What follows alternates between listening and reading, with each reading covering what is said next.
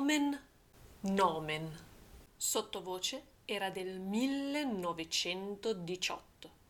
Il prete le aveva impresso quel soprannome insieme alla croce sulla fronte quando non aveva emesso neppure un gridolino nel sentire l'acqua fredda del fonte battesimale sulla testolina calva. Il nome all'anagrafe? Nessuno lo ricorda più. Sottovoce ha vissuto, ha amato ed è morta come tanti prima di lei e tanti ancora dopo la sua esistenza di fatica su di una terra che grida aiuto, ma da cui alle orecchie dei potenti giunge spesso solo il suono dell'ennesimo obolo che cade sul cumulo della loro già immensa ricchezza.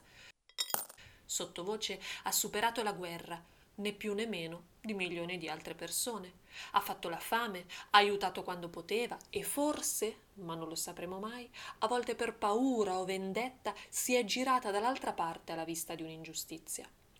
Dall'alba al tramonto lavorava, prima nei campi, poi a servizio nelle case dei padroni, poi ancora anziana, ma non vecchia, ha curato in silenzio gli ultimi istanti di vita di rugosi relitti umani abbandonati da una progenie che ha avuto troppa fretta di dire la propria per fermarsi ad ascoltare il sussurro di chi non aveva più la forza di parlare.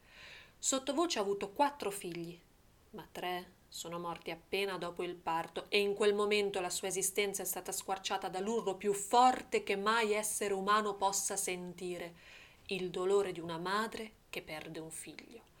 Un bambino però è sopravvissuto ed ora è nonno a sua volta. Sottovoce non c'è più, ma non è sola.